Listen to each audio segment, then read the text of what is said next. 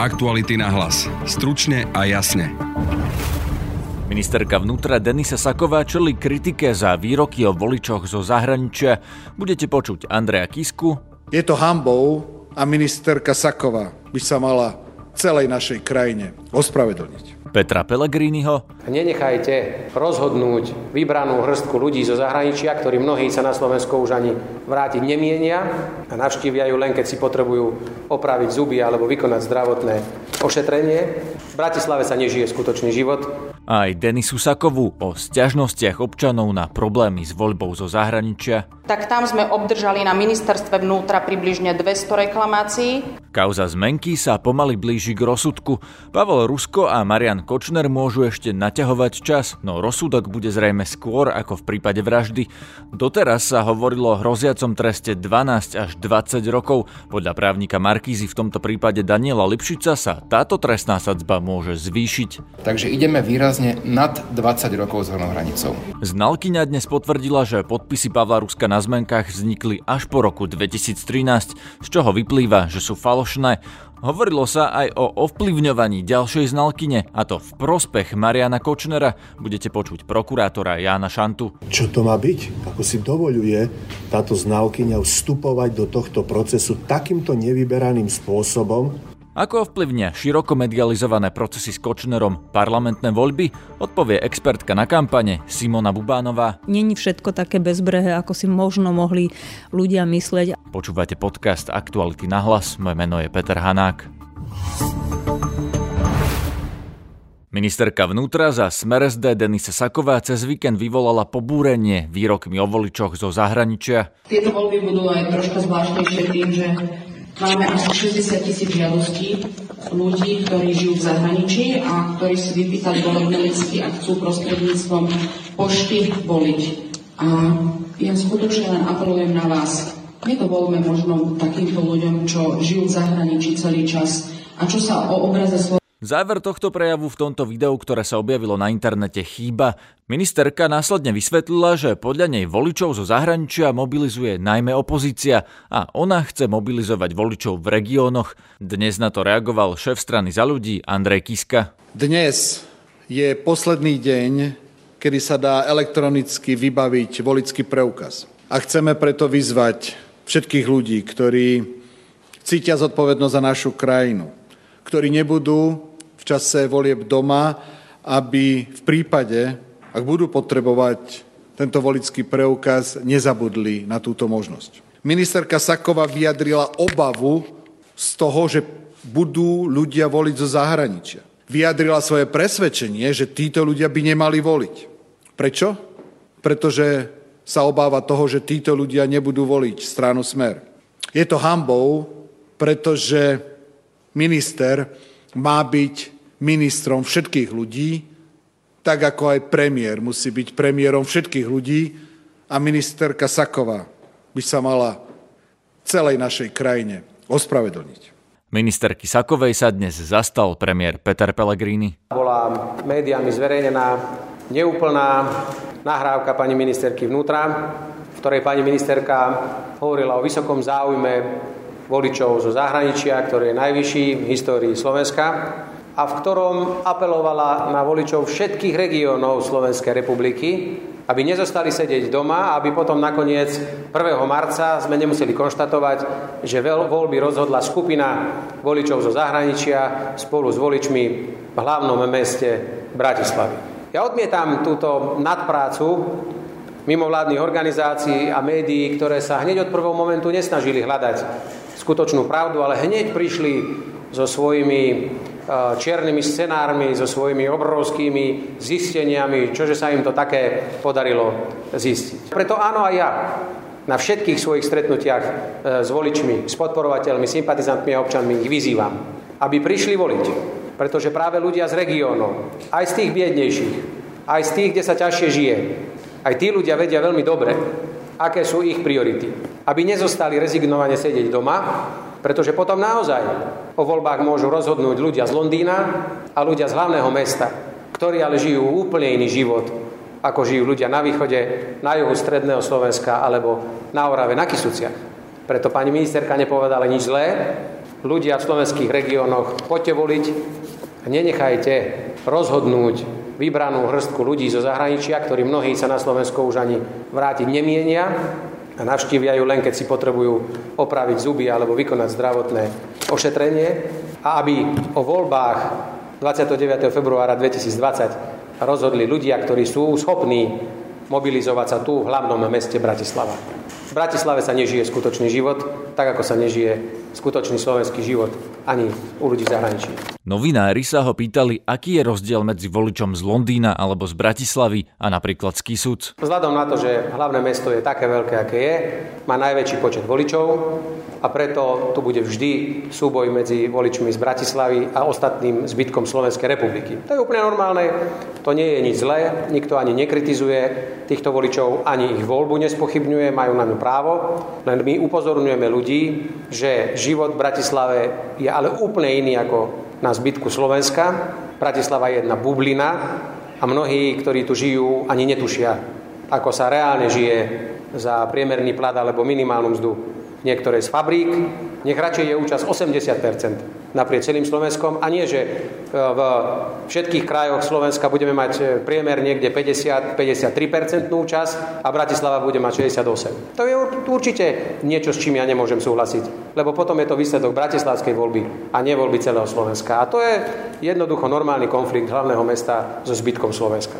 A čo sa týka zahraničných voličov, to nie je vyhranenie sa voči nim. My len upozorňujeme, že do volieb svojim hlasom vstúpi nevýdaný počet, pretože Niekedy to bolo 18 tisíc, niekedy predtým 6 tisíc. Teraz je to viac ako 55 tisíc. 55 tisíc hlasov vo voľbách, keď sa opýtate, je relatívne už značný podiel a predstavuje už aj nejaké percento pre konkrétnu politickú stranu. A ja len upozorňujem, že ešte raz, pokiaľ účasť bude 70-percentná, vymyslím, a do toho nám vstúpi 55 tisíc všetkých e, hlasov zo zahraničia, tak je to v poriadku. Ale ak by účasť na Slovensku bola mizivá, lebo slovenskí voliči sa rozhodnú, že radšej nejdu voliť, lebo sú frustrovaní z toho celého, čo vidia, ale 55 tisíc ľudí zo zahraničia zahlasuje, tak reálne ovplyvnia dosť výrazne výsledok tých volieb.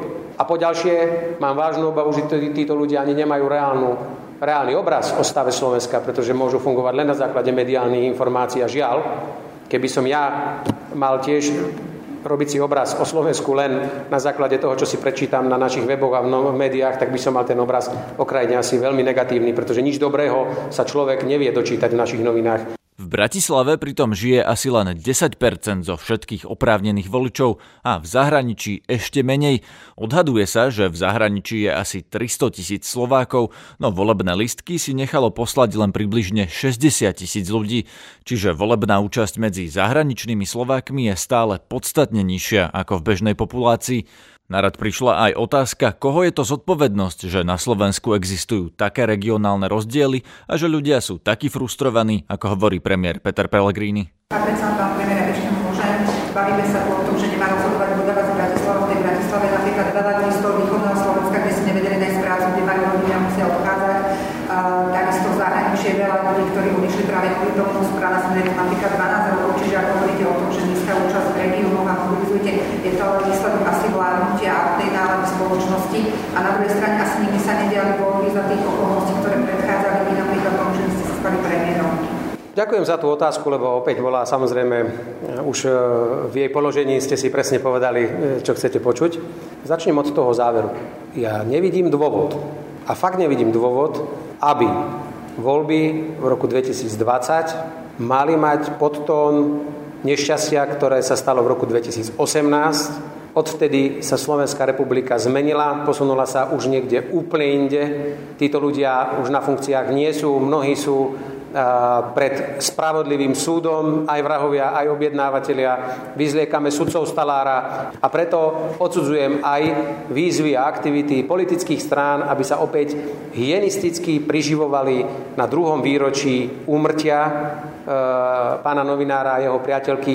Je to tragická udalosť, ale neviem, čo to má s parlamentnými voľbami a už vôbec netuším, Prečo na tom majú nejakým spôsobom sa priživovať niektoré vybrané politické strany. Je to politický hyenizmus, ktorý opäť ukazuje charakter našej demokratickej, skvelej opozície, ktorá nemá čo iné ponúknuť, ale bude sa tu chcieť pretrčať a predvádzať na nešťastí dvoch rodín, na nešťastí týchto zavraždených ľudí. My na druhej strane nemáme čas robiť takéto mítingy, pretože my, pani ministerka a policajný prezident, robia od rána do večera na tom, aby pochytali ďalších, ktorí vyplávajú na povrch v rámci nejakej trestnej činnosti. To je naša odpoveď na tieto udalosti spred dvoch rokov. Nie robiť trapné mítingy a veľké politické gestá, hoď s týmto rodinám nepomôžu vôbec, lebo jediný, kto môže pomôcť, je spravodlivosť a štát, ktorého orgány činné v trestnom konaní konajú od rána do večera a súdy, ktoré zasadajú posledné dni, aby vyriekli spravodlivý verdikt. Na tlačovke s ním bola aj ministerka vnútra Denisa Saková a dopovedala aj chýbajúcu časť nahrávky. Skutočne len apelujem na vás, nedovolme takýmto ľuďom, čo žijú v zahraničí celý čas a čo sa o obraze Slovenska dozvedajú, tam nahrávka končí, pokračujem, iba z médií, aby spolu s voličmi z hlavného mesta rozhodli o výsledku týchto parlamentných voľbách. Prosím všetkých, aby ste prišli 20. Febru- 29. februára voliť, nezostali sedieť doma a potom zbytočne nelutovali, že ste sa nepodielali svojim hlasom na výsledku volieb. Ministerstvo vnútra, mesta a obce zároveň dostali viac ako 200 podnetov na problémy s hlasovaním zo zahraničia. Ak občania majú trvalý pobyt na Slovensku, tak žiadali príslušnú obec, príslušné mesto. Títo im, do, títo im hlasovacie listky mali doručiť. Takisto, pokiaľ občania sú príslušní, majú príslušnosť v Slovenskej republike, ale nemajú tu trvalý pobyt, tak tieto hlasovacie lístky žiadajú prostredníctvom ministerstva vnútra.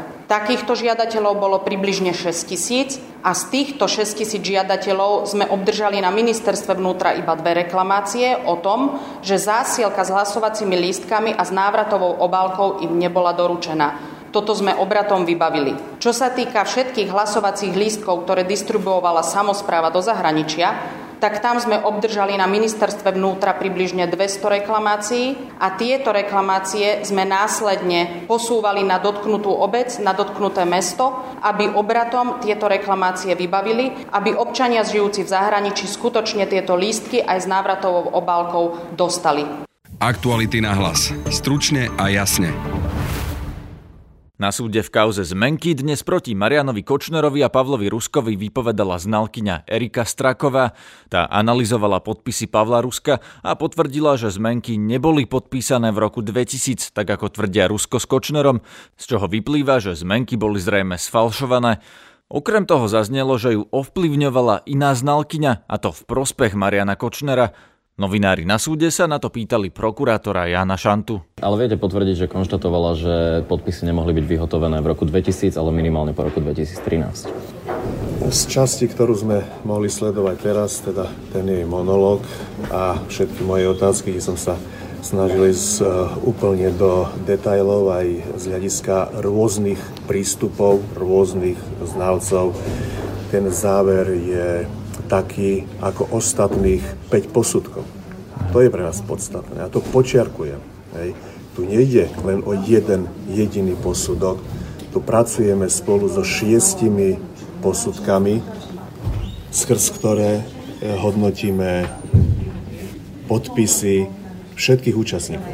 Oboch obžalovaných aj samostatne stíhaného obvineného. Pani znalkyňa Stráková priznala pred súdom a pred senátom, že bola ovplyvňovaná, alebo respektíve, že sa tak cítila a inou znalkyňou, pani Zelenkovou. Vy za tým vnímate stranu obžalovaného Kočnera?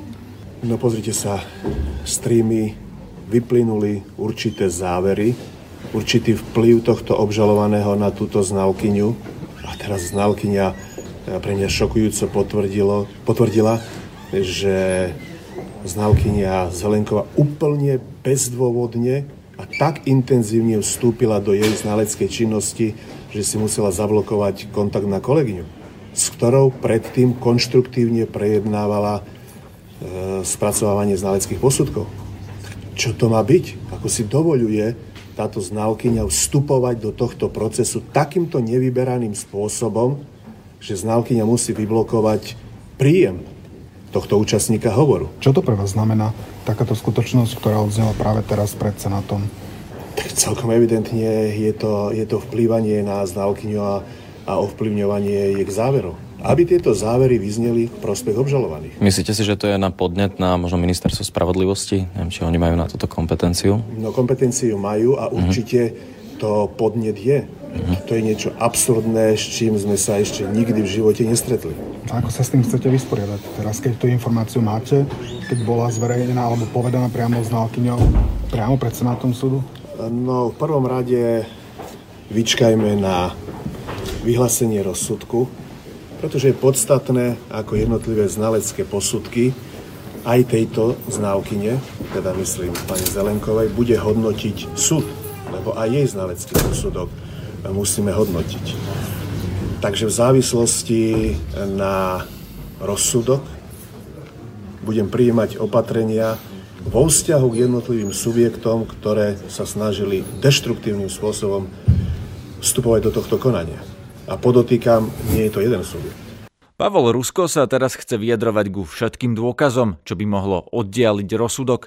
Kočnerovi a Ruskovi totiž hrozí zrejme ešte vyšší trest, ako sa doteraz hovorilo.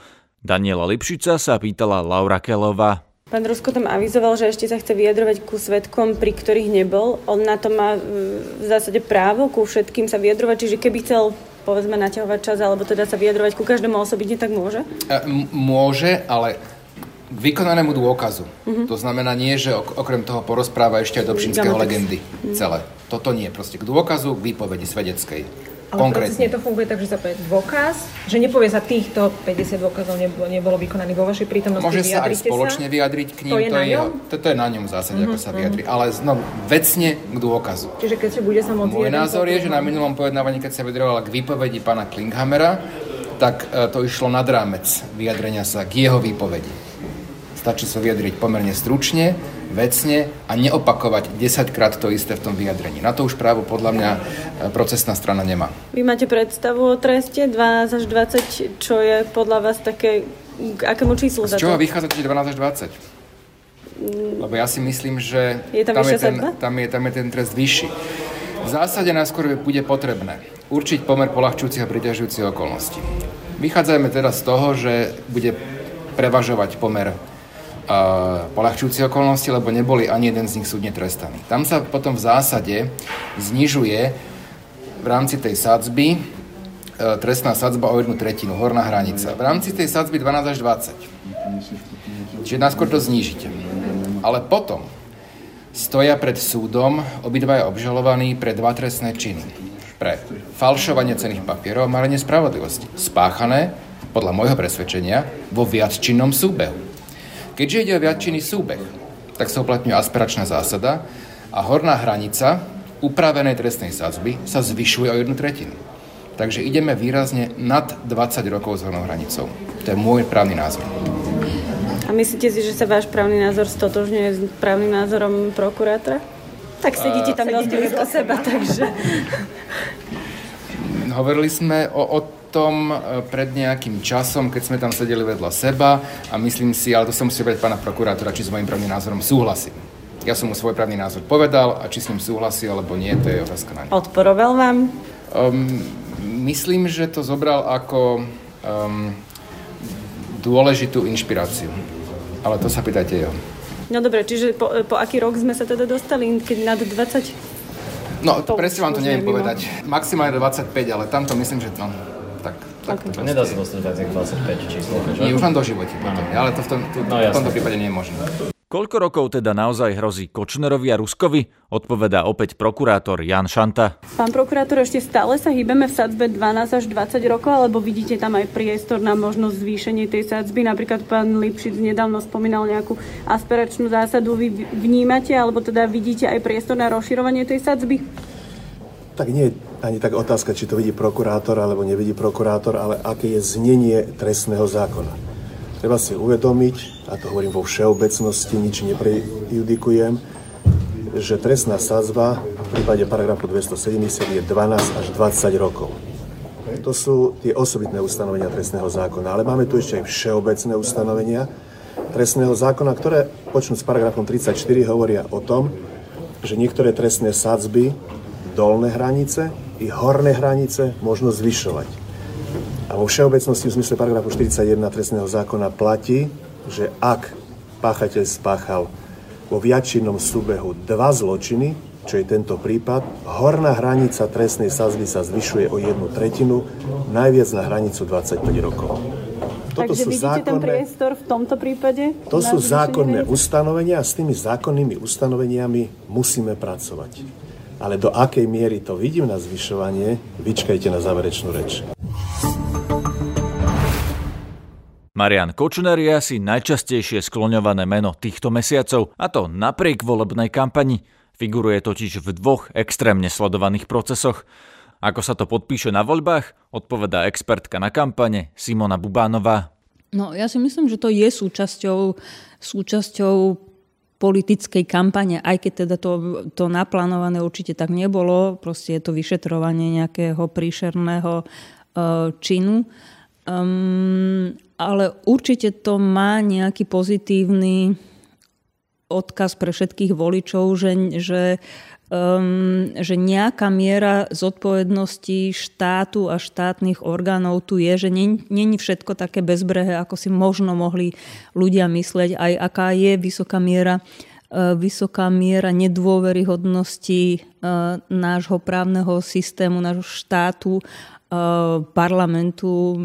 Proste v tých prieskumoch vychádzajú naozaj veľmi nízke hodnoty, čo sa týka dôvery. A to si myslím, že sa môže posilniť a môžu ľudia snať trošku vážnejšie sa nad tým, nad tým zamýšľať, aj nad tým aktom samotným, že idem, idem voliť, ale neurobím čokoľvek, lebo není to už také akoby bezbrehé, už to asi dáva trochu aj zmysel. Komu to pomôže a komu to uškodí z tých politických strán to, že sa vlastne tesne pred voľbami rozprávame hlavne o Marianovi Kočnerovi. No tak určite to škodí, určite to škodí vládnúcej garnitúre, to bez pochyby, to je vidno aj na tých, na tých padajúcich percentách, percentách, inak v princípe by nemali, nemali vlastne prečo tie percentá padať, ale toto je sled udalosti, ktorý bol bohužiaľ odštartovaný tou šialenou udalosťou tej vraždy.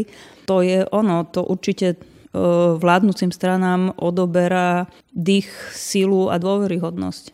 Vnímajú to ešte? Lebo mnohí voliči Roberta Fica alebo tejto vládnej koalície hovoria, že už sú z toho unavení. Robert Fico šíri konšpiračné teórie o tom, ako za protestmi stal George Soros a podobne.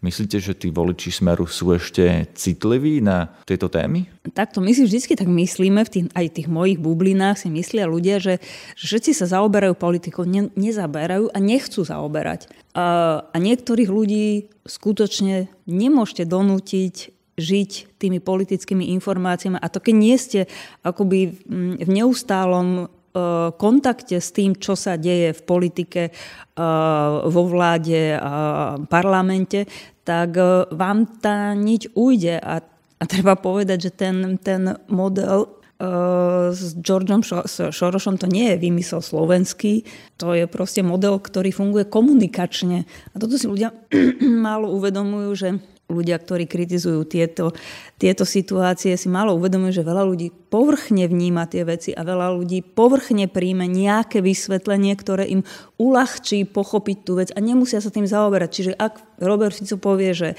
že to bol Šoroš, ja, to bol Šoroš, okay. Nič, ich to nezaujíma. A takých ľudí je stále veľa. Pýtam sa na to preto, lebo ste pred chvíľou povedali, že tá kauza škodí vládnej koalícii. Určite áno, ale určite však stále má vládna koalícia, alebo teda politická strana Smer mala posledných prieskumov nejakých 17, alebo to, to nejak kulminuje okolo 20-17%. To je straš, strašne veľa stále. Takže áno, sú takí, ale sú aj takí, ktorí sú strašne nepozorní, ktorí sú strašne povrchní a ktorí sa strašne radi spolahnú na niekoho iného. Veď o tom tá politika je, že sa majú ľudia na niekoho spolahnúť. No tak sa spolahli. A sú tam 20%, hop. To je na dnes všetko. Počúvajte nás aj zajtra. Prinesieme vám ďalšiu z našich podcastových predvolebných diskusí. Na dnešnej relácii spolupracovali Laura Kelová, Denisa Hopková, Jana Čunderlíková a Lucia Babiaková. Zdraví vás Peter Hanák.